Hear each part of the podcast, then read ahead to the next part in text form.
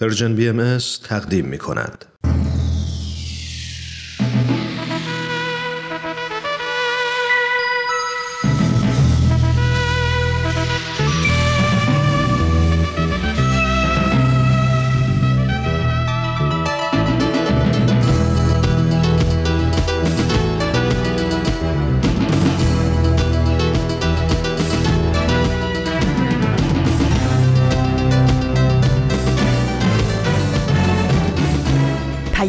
دوست.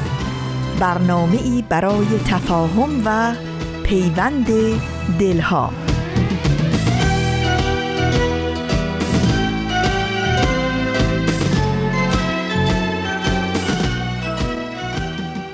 حضور یکایک شما شنوندگان و همراهان پرمهر و با وفای Persian BMS سلام عرض می کنم و به حقیقی ترین و ماندگارترین عواطف و احساسات قلبی خودم و همه همکارانم در این رسانه اطمینانتون میدم. امیدوارم حال دلهاتون خوب باشه و به ظاهر و باطن مسرور و پر امید باشین.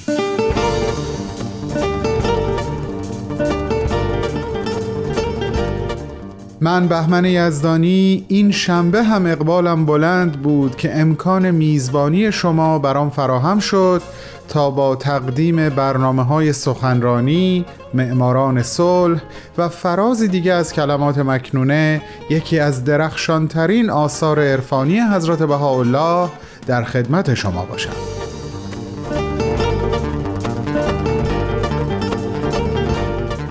امروز 19 شهریور ماه 1401 خورشیدی و دهم سپتامبر 2022 میلادی هست عزیزان.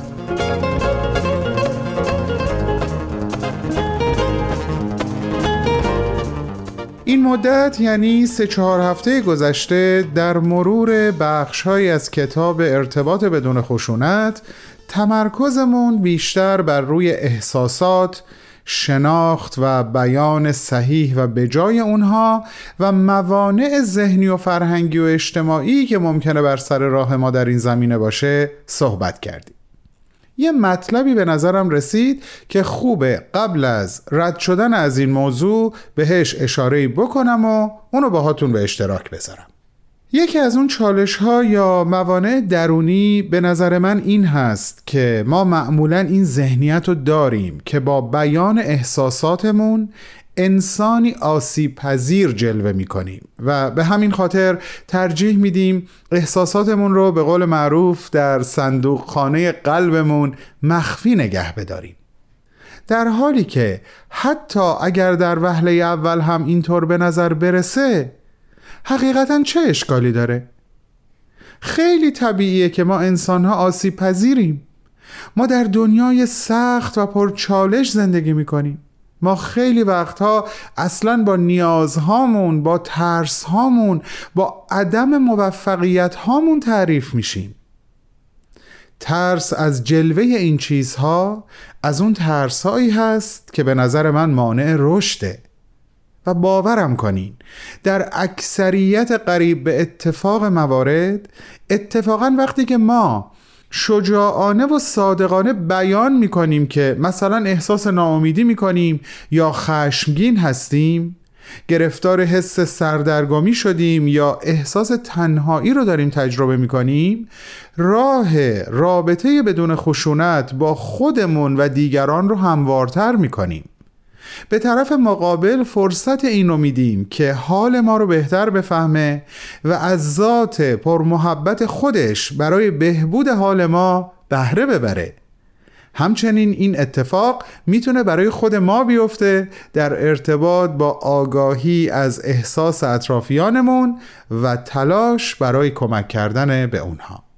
در کنار احساسهایی که به عنوان مشت نمونه خروار ازشون نام بردم احساسهای مثبت هم نامهای مخصوص به خودشونو دارن که باید اونها رو هم بیاموزیم و از هم تشخیصشون بدیم و نام درست احساسمون رو در مواقع لازم به زبون بیاریم. احساسهایی مثل سرور، سعادتمندی، شگفت زدگی، قدرشناسی، کامیابی، هوشیاری یاری رسان بودن و ده ها مورد از این دست. چقدر دلم می‌خواد در این مورد بیشتر باهاتون صحبت کنم. اما باید حواسم به وقت برنامه هم باشه. به همین خاطر در این لحظه ازتون خواهش می‌کنم به اجرای یکی دیگه از فرازهای کلمات مکنونه از آثار حضرت بهاءالله گوش بسپارین. من به شما برمیگردم. بفرمایین خواهش می‌کنم.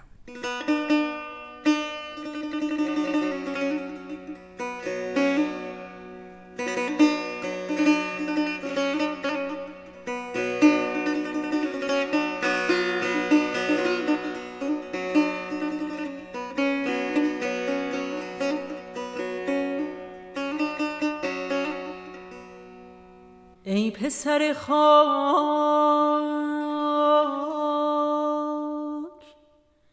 به می‌گویم قافل ترین عباد کسی است که در قول مجادله نماید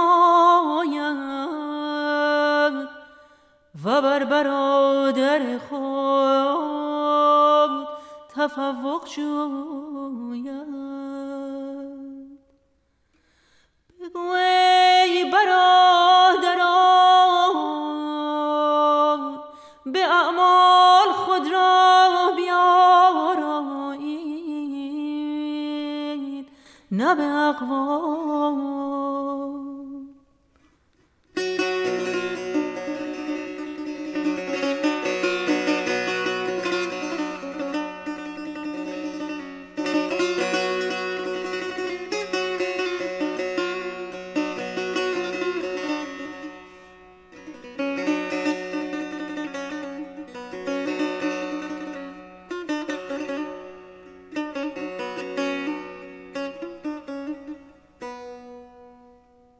دوستان نازنین از فرصت کوتاهی که تا قبل از شروع برنامه بعدی در اختیار دارم استفاده می کنم تا بهتون یادآور بشم که صفحه دردانه رو در تلگرام Persian BMS دنبال کنین. این صفحه حاصل تلاش همکاران من هست در راستای تهیه برنامه برای اطفال، والدین و مربیانی که به عقیده من یکی از زیباترین و البته پرمسئولیت ترین شغلهای عالم دارن یعنی تعلیم و تربیت اطفال. یه نکته دیگه هم بگم اگه تا الان اپ Persian BMS رو روی گوشی هاتون نصب نکردین خواهش می‌کنم این کارو بکنین. اینطوری شما در تمام طول ساعات شبانه روز همه برنامه های دیداری و شنیداری این رسانه رو با همه اپیزوداش در اختیار دارین و می‌تونین ازش استفاده بکنین. خیلی هم عالی. زمان زمان پخش برنامه سخنرانیه. با من همراه باشین لطفاً.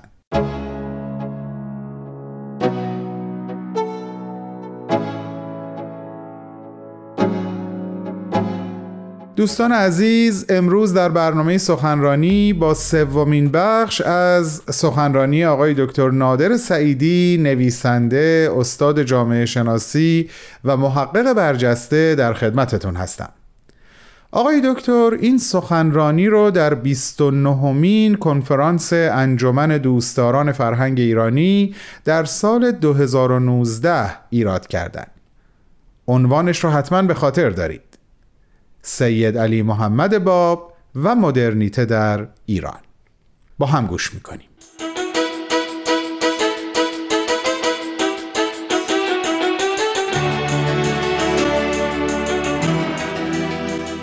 در اثر دیگری که ناشناخته هست حضرت باب زن و مرد را با یک سمبولیزم دیگری مورد بررسی قرار میدن.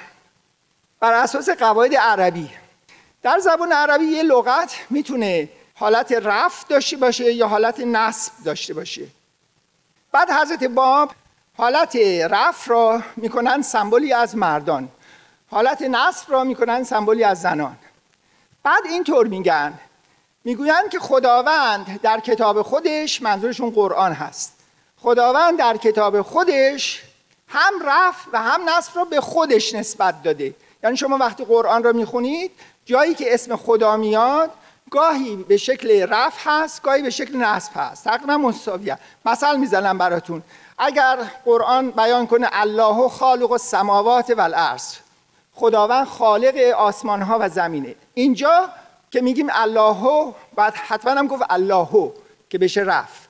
اینجا خدا در حالت رفعه یا به قول عربی مرفوع هست. اما اگه همین جمله رو من گفتم به این شکل گفتم.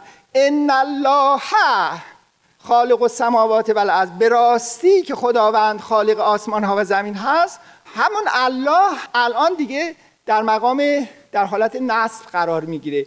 در نتیجه باید خوند الله نمی‌تونید بگید الله. همین که ان سرش اومد ان الله پس میشه نصب مثلا اگه قرآن بیان می‌کنه از مردم خدا دستور میده به مردم که عبادت کنید خدای خود را خدا اینجا حالت نصب داره. یعنی قرآن پره از حالت که خدا الله رب و چیزهای دیگه داره ذکر میشه گاهی به شکل نصب گاهی به شکل رفع. از این مطلب حضرت باب این نتیجه رو می‌گیرن. بیان می‌کنن که خداوند هر دوی این حالت را رفع و نصب را به خودش نسبت داده در کتابش به خاطر اینکه نه مردان خودشون را برتر بدونن از زنان و نه زنان خودشون را برتر بدونن از مردان. ببینید باز منطق تجلی اینجا حاکمه. یعنی به خاطر اینکه هم زنان و هم مردان میشن جلوه ای از خداوند به همین علت هر دو عزیز میشن هر دو حقیقتشون یکی میشه هر دو مقدس میشن و البته نتیجه منطقیش این میشه که هیچ کس نباید خودش را برتر بدونه از دیگری. این منطق تجلی باعث میشه که یک منطق و مفهوم نوینی از هویت انسان در آثار حضرت باب مطرح بشه. در این مفهوم هویت اونچه که هویت و حقیقت راستین آدم ها را تشکیل میده چیزایی نیست که ما را از هم جدا می‌کنه. بلکه هویت راستین ما در اون چیزی است که همه ما را یکی می‌کنه. یعنی همون جلوه خدا که در قلب هر انسانی وجود داره. اونه که حقیقت وجود ماست. و بنابراین حقیقت وجود ما بیانگر این هست که همه ما یکی هستیم که اون جنبه روحانی هستی ماست. یکی هستیم و به همین علت همه چیز زیبا میشه برابر میشه مقدس میشه و دارای حق میشه. در اندیشه متداول در مورد هویت انسانی عکس این هست. یعنی اینکه انسان تعریف میشه بر اساس ویژگی هایی که اون را متمایز می‌کنه از دیگران. مثلا قوم من چیه نژاد من چیه مرد هستم زن هستم دینم یهودی دینم مسیحی ایرانی هستم ژاپنی هستم پیر هستم جوان هستم سفید هستم سیاه هستم و دیگر مسائل. همین الان هم در اندیشه پست مدرنی که ما مدرنی که ما الان داریم و حاکم هست در دانشگاه ها تا حد زیادی اندیشه همینه. یعنی هویت تعریف میشه بر اساس این ویژگی هایی که ما را از هم جدا می‌کنه. و خب نتیجه گیری این مسئله اینه که علا رقم این که در خیلی از اوقات کسانی که این بحثا رو می‌کنن حسن نیت دارن اما این تعریف از هویت اساسا انسانها را یا از همدیگه بیگانه می‌کنه یا دشمن همدیگه.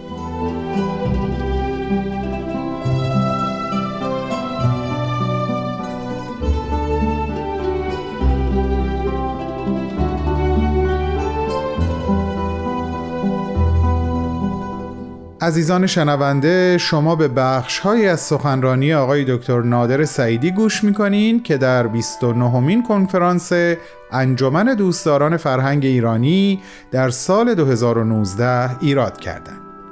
این سخنرانی همونطور که عرض کردم عنوانش سید علی محمد باب و مدرنیته در ایران هست. بعد از لحظاتی کوتاه صحبت‌های آقای دکتر رو پی می‌گیریم. با ما باشید.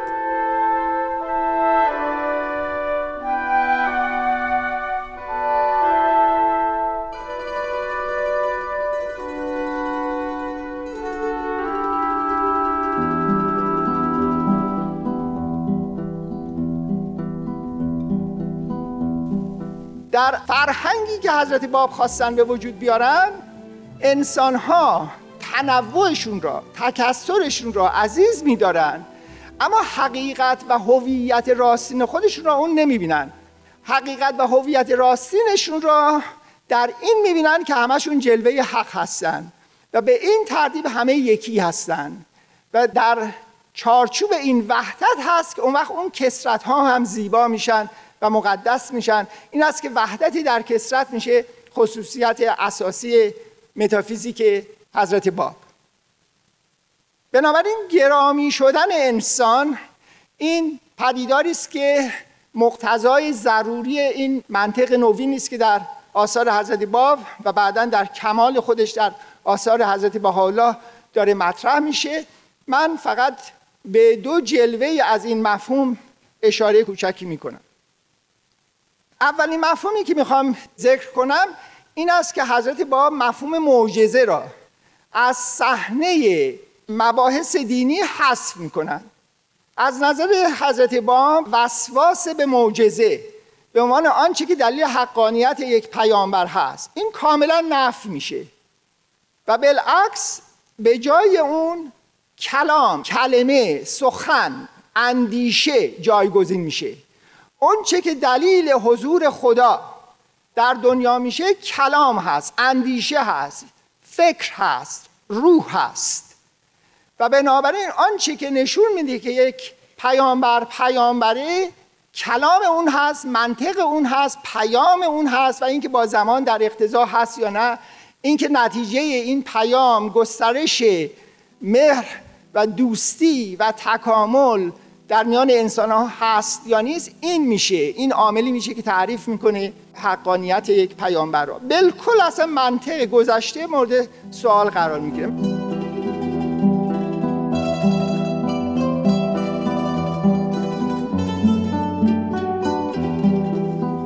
حضرت باب اومدن این مفهوم معجزه را کاری کردن در بیان فارسی ایشون حرام می‌کنن که بابیان معجزه نسبت بدن به حضرت باب. فمن من یروی معجزتا غیر الآیات لا صحت لها. در بیان فارسی که گاهگاهی موجود هست به جای این صحت حجت نوشته شده ولی غلطه. در نسخه اصلی که به خط کاتب حضرت باب هست فلا صحت یعنی هر کس روایت کنه معجزه غیر از آیات غیر از کلمات به حضرت باب هیچ صحتی نداره هیچ حقیقتی نداره یعنی به جای اینکه حضرت باب تشویق کنن که مردم بیان معجزه براشون بتراشن تحریم می‌کنن روایت معجزه در حق ایشون. ایشون می‌خواستن انسان ها زلیل و خار نشن. و البته این مفهوم که کلمه میشه دلیل حقانیت یک پیامبر به این معنی است که انسان ها تعریف جدید میشن. انسان ها توسط هوشیاریشون دارن تعریف میشن. به عنوان موجوداتی که می‌توانند بیاندیشند. باید کلام الهی را بخوانند بشنوند در موردش بیاندیشند تعمل کنند و بر اساس اون تعمل اون وقت آزادانه دست به تصمیم بذارن که آیا می‌خوان بهش اعتقاد داشته باشن یا نداشته باشن. ظهور انسان به عنوان انسان به عنوان اندیشه مقتضای این مفهوم جدید از معجزه و حجت و این گونه مسائل میشه. عامل دیگری که در ارتباطی با همین هست نفی مطلق دستگاه آخوند و کشیش در آثار حضرت باب هست. و علتش هم همون منطق تجلی است.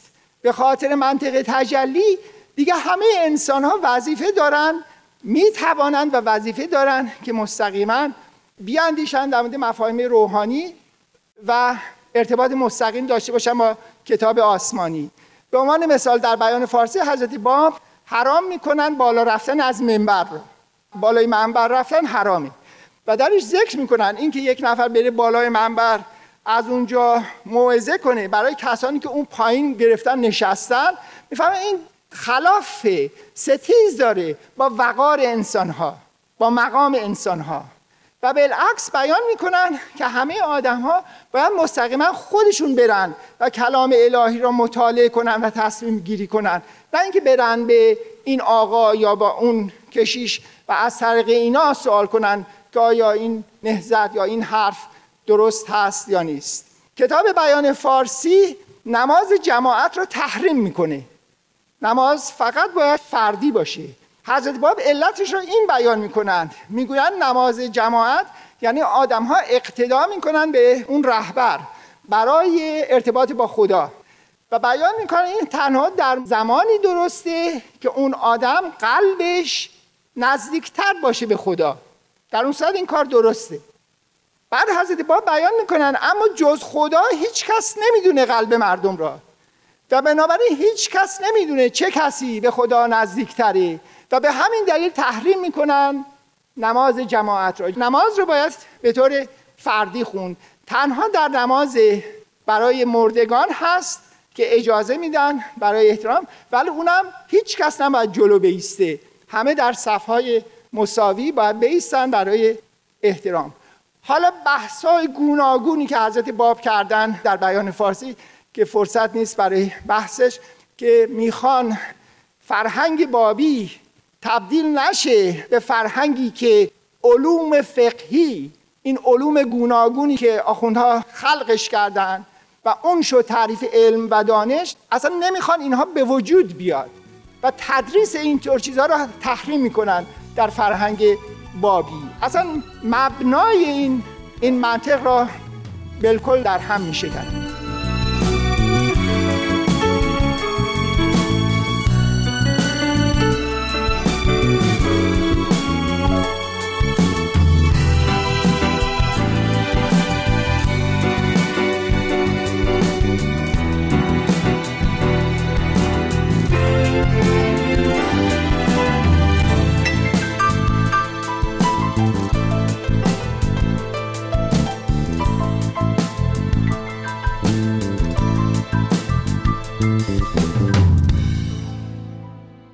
عزیزان این بود سومین بخش از گزیده صحبت‌های آقای دکتر نادر سعیدی نویسنده، محقق و استاد جامعه شناسی که تحت عنوان سید علی محمد باب و مدرنیته در ایران در 29 مین کنفرانس انجمن دوستداران فرهنگ ایرانی در سال 2019 ایراد کردند.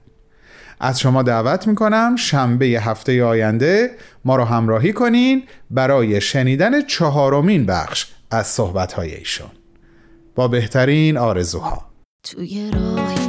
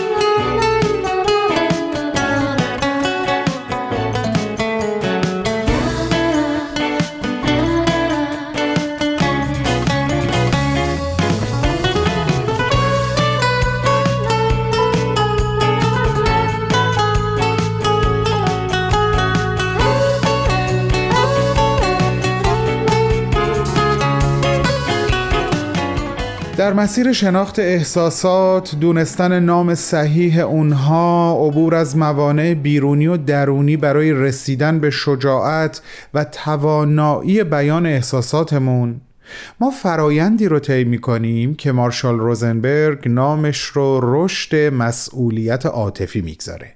و برای این رشد سه مرحله قائله. اول بردگی عاطفی. که اعتقاد به مسئولیت در مقابل احساسات دیگران هست. دوم اسمش هست مرحله نفرت انگیز یعنی امتناع از قبول اهمیت احساسات و نیازهای دیگران. و اما سومین مرحله یعنی آزادی عاطفی که معنیش هست قبول مسئولیت کامل احساسات و اعمال خودمون نه احساسات دیگران. زیرا در این فرایند رشد عاطفی پی خواهیم برد که ما نمی‌تونیم تحقق نیازهای خودمون رو به عهده دیگران بذاریم.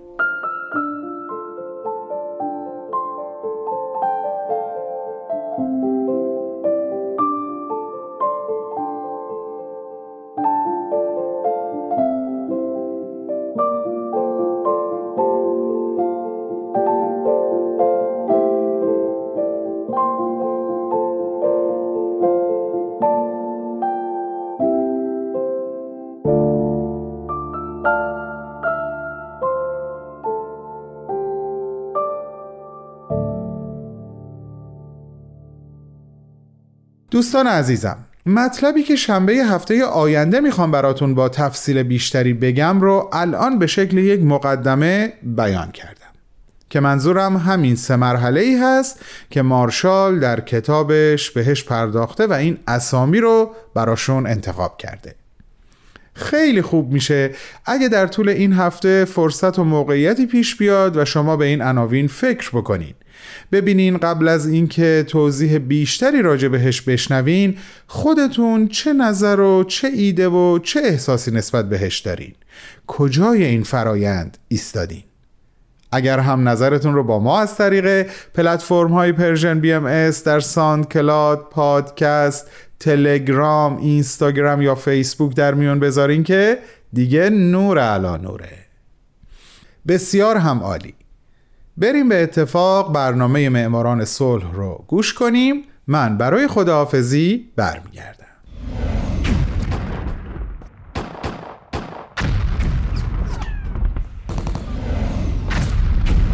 معماران صلح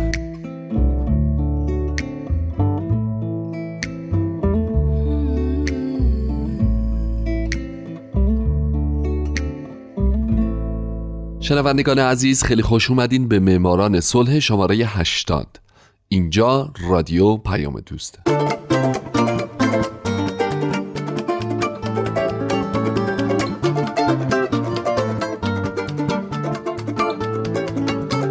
درود به شما فارسی زبانان این دهکده جهانی. من هومن عبدی هستم به معماران صلح خوش اومدید. برنامه ای که اختصاص داره به برندگان نوبل صلح. اختصاص داره به زنان و مردان و سازمان ها و مؤسساتی که یا صلح دقیقه همیشگیشون بوده یا اگرم نبوده اونجایی که باید قدم بلندی برای صلح جهانی برداشتن و باعث شدن دنیای پر از جنگ ما بدتر از چیزی که الان هست نباشه.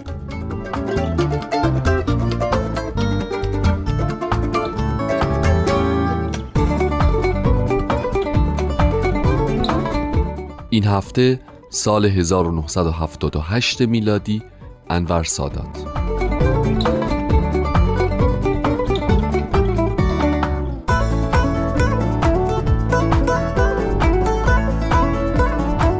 سال 1978 سالی بود که باز دو نفر برنده جایزه نوبل صلح شدند انور سادات و مناخیم بگین. هر دو اما به خاطر یک موضوع یعنی امضای پیمان کمپ دیوید برنده این جایزه شدند. انور سادات سومین رئیس جمهور مصر در 25 دسامبر سال 1918 به دنیا آمد و در ششم اکتبر 1981 ترور شد. پدر انور سادات اهل حبشه و مصری تبار و مادرش حبشهی و سودانی تبار بود و این دو چهارده فرزند داشتند. اونجوری که خوندم انور سادات کودکیش رو تحت مراقبت مادر بزرگش گذرونده. مادر بزرگ قصه گویی که برای او قصه هایی از مقاومت در برابر بریتانیا تعریف می کرده. در دوران کودکی و نوجوانی انور سادات تحت تاثیر سه نفر قرار داشته. یکی زهران قهرمانی فرضی که در برابر اشغالگران ایستادگی می کرده دوم مصطفی کمال آتاتورک رهبر ترکیه. و سوم گاندی مشهور. همچنین او خیلی خیلی زیاد تحت تاثیر قابلیت های ارتش آلمان نازی هیتلر هم قرار داشته.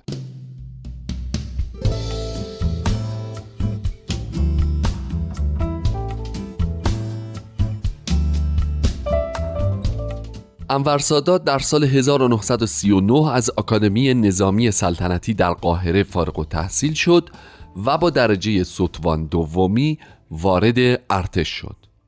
در اونجا با جمال عبدالناصر آشنا شد و این دو با چند افسر دیگه تشکل سری افسران آزاد رو تشکیل دادند به منظور تلاش برای آزادسازی مصر و سودان از سلطه بریتانیا و فساد سلطنت.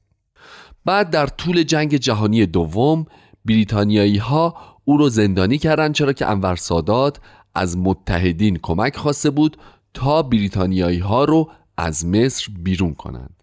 اما چندین سال بعد در 1952 انور سادات و همکارانش یک کودتای نظامی را انداختند که نتیجه شد انقلاب سرنگون کردن ملک فاروق رئیس جمهور شدن عبدالناصر و وزیر کشور شدن سادات در سال 1954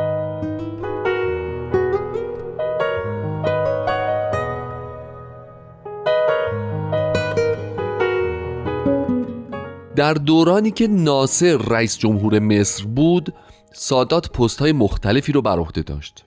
تا اینکه در سال 1970 بعد از مرگ جمال عبدالناصر انور سادات شد رئیس جمهور مصر.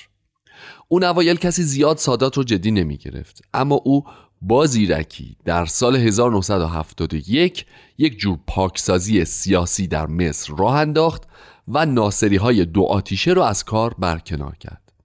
همچنین علی صبری معاون رئیس جمهوری که به شوروی نزدیک بود و شاراوی گوما وزیر داخلی که پلیس مخفی رو کنترل می‌کرد رو دستگیر و زندانی کرد. ارتش شوروی را از کشور بیرون روند. نیروهای منفور پلیس مخفی رو از ریشه زد و ارتش مصر رو برای رویارویی تازه‌ای با اسرائیل از نو تشکیل داد. و همه اینها باعث محبوبیت فراوان او شد. به خصوص بعد از سالها حقارتی که مصری ها و ارتش این کشور تحمل کرده بودند به خاطر شکست در جنگ شش روزه و تحمل مشکلات اقتصادی شدید.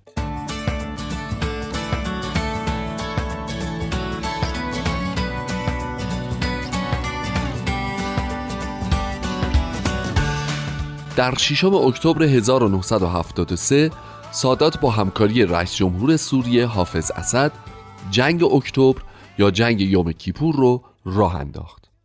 اونا یک حمله قافلگیرانه کردن به اسرائیل با هدف آزادسازی سینای مصر و ارتفاعات جولان سوریه که 6 سال پیش در جریان جنگ 6 روزه اسرائیل اشغالشون کرده بود. خلاصه اونقدر این حمله مرتبه ای بود که جهان چگف زده شد. اوایل جنگ ارتش مصر و سوریه تونست موفقیت های چشمگیری به دست بیاره.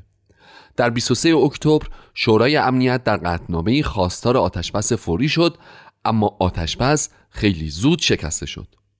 سه روز بعد از شکست آتشبس ارتش اسرائیل تونست ارتش مصر رو کاملا محاصره کنه و با فشار ابرقدرت های اون زمان جهان به هر دو طرف درگیر بالاخره در 25 اکتبر جنگ تمام شد.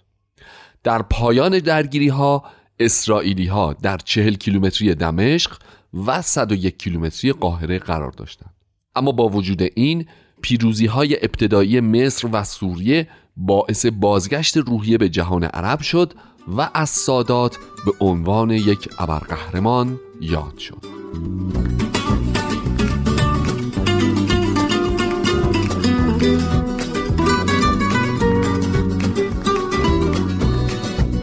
در اون زمان بعد از جنگ اسرائیل فهمیده بود که مصر دشمنی با صلابته بنابراین دو طرف تلاش کردند که به یک توافقی برسند تا به صلح دست پیدا بکنند پس دو طرف توافق نامه هایی رو در سالهای 74 و 75 با هم امضا کردند که طی اون مصر کانال سوئز رو پس گرفت و اونجا رو دوباره باز کرد. همچنین انور سادات یکی از دو برنده جایزه نوبل صلح سال 1978 سیاستی که برای رسیدن به صلح در پیش گرفت سیاستی بود آمیخته با به دست آوردن حمایت های مذهبی. به همین خاطر با بسیاری از رهبران مذهبی جهان ملاقات کرد از جمله پاپ. اما او همزمان با شورش هایی در مصر هم روبرو شد از جمله شورش هایی که به دلیل آزادسازی اقتصادی سادات شکل گرفته بود که منجر شده بود به گرون شدن نان. این آشوب ها در مصر باعث خسارات فراوانی شد اما بالاخره سادات با کمک ارتش تونست اوضاع رو آروم بکنه.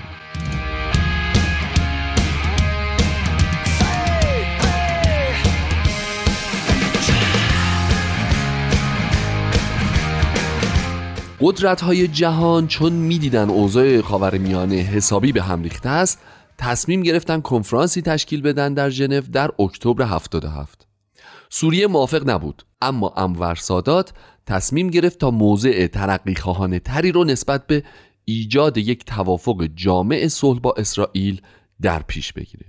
بنابراین رفت به اسرائیل و شد نخستین رهبر عرب که به طور رسمی به این کشور سفر کرده. او در سفرش به اسرائیل در سخنرانی گفت امیدواریم بتوانیم حرکتی را که در ژنو آغاز شده حفظ کنیم و امیدوارم خداوند اقدام نخست وزیر بگین را هدایت کند زیرا که نیاز مبرمی به یک تصمیم گیری اساسی و دشوار داریم.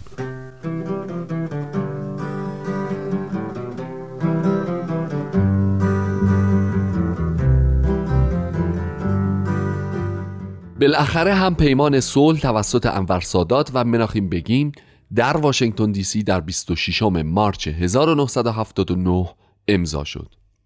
پیمانی که متعاقب پیمان سال 1978 کمپ دیوید دو طرف مجموعه ای از ملاقات های سری رو که جیمی کارتر رئیس جمهور آمریکا اونها رو تدارک دیده بود برگزار کردند و طی اونها به توافقات گسترده ای دست پیدا کردند. توافقاتی که منجر شد به اهدای جایزه نوبل صلح به هر دو نفر. توافقاتی همچون به رسمیت شناختن متقابل یکدیگر توقف وضعیت جنگی که از زمان جنگ سال 1948 عرب و اسرائیل جاری بود و خروج کامل نیروهای مسلح و غیر نظامیان اسرائیل از مناطقی از شبه جزیره سینا که اسرائیل در طی جنگ شش روزه سال 1967 در تصرف خود درآورده بود. علاوه بر اینها طبق این توافق عبور کشتی های اسرائیلی از کانال سوئز آزاد شد تنگه تیران و خلیج عقبه به عنوان آبهای بین المللی به رسمیت شناخته شد و به خصوص این پیمان سبب شد که مصر به عنوان اولین کشور عربی که اسرائیل رو به رسمیت شناخته معرفی بشه. توافقی که هنوز که هنوزه پابرجاست. سادات در سخنرانی مراسم پذیرش نوبل به صلحی اشاره کرد که هم عربها و هم اسرائیلی ها مدت ها انتظارش رو میکشیدند. بیایید به جنگ ها پایان دهیم. بیایید زندگی را بر پایه استوار برابری و راستی از نو بسازیم. و آنچه که امروز شما آن را پاس داشته اید ندایی است که اراده مردم مصر را باستاب می دهد ندای اکثریت عرب ها و اسرائیلی ها و در واقع ندای میلیون ها مرد، زن و کودک در سراسر دنیاست. و این صدها میلیون نفر داوری خواهند کرد که هر کدام از رهبران مسئول در خاور میانه تا چه اندازه به امیدهای بشر پاسخ گفتند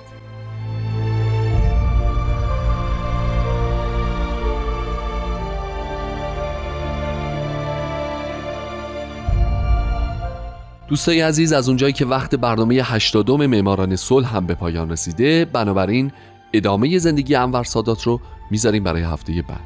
من هومن عبدی هستم و امیدوارم شمایی که امروز یکی از شنوندگان برنامه بودید در آینده یکی از برندگان نوبل صلح باشید. شاد باشید و خدا نگهدار.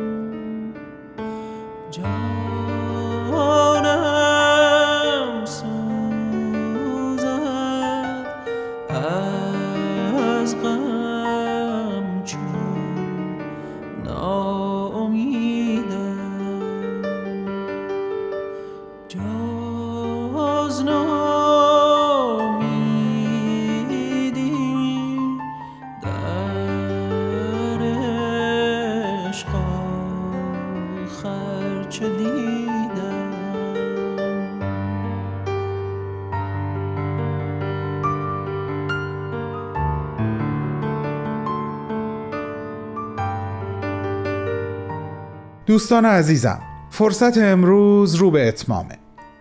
شاید شناخته شده ترین احساساتی که ما باهاشون آشنا هستیم شادی و اندوه باشن که البته گاهی نام خیلی از احساسات دیگر رو چون دقیق نمی‌دونیم به این دوتا نسبت میدیم. اما به هر حال این دو احساس هویت مستقل خودشون رو دارن و من برای حسن ختام برنامه امروز بخشی از کتاب پیامبر و دیوانه اثر جبران خلیل جبران رو براتون انتخاب کردم به نام شادی و اندوه که چند جمله ازش رو می‌خوام براتون بخونم.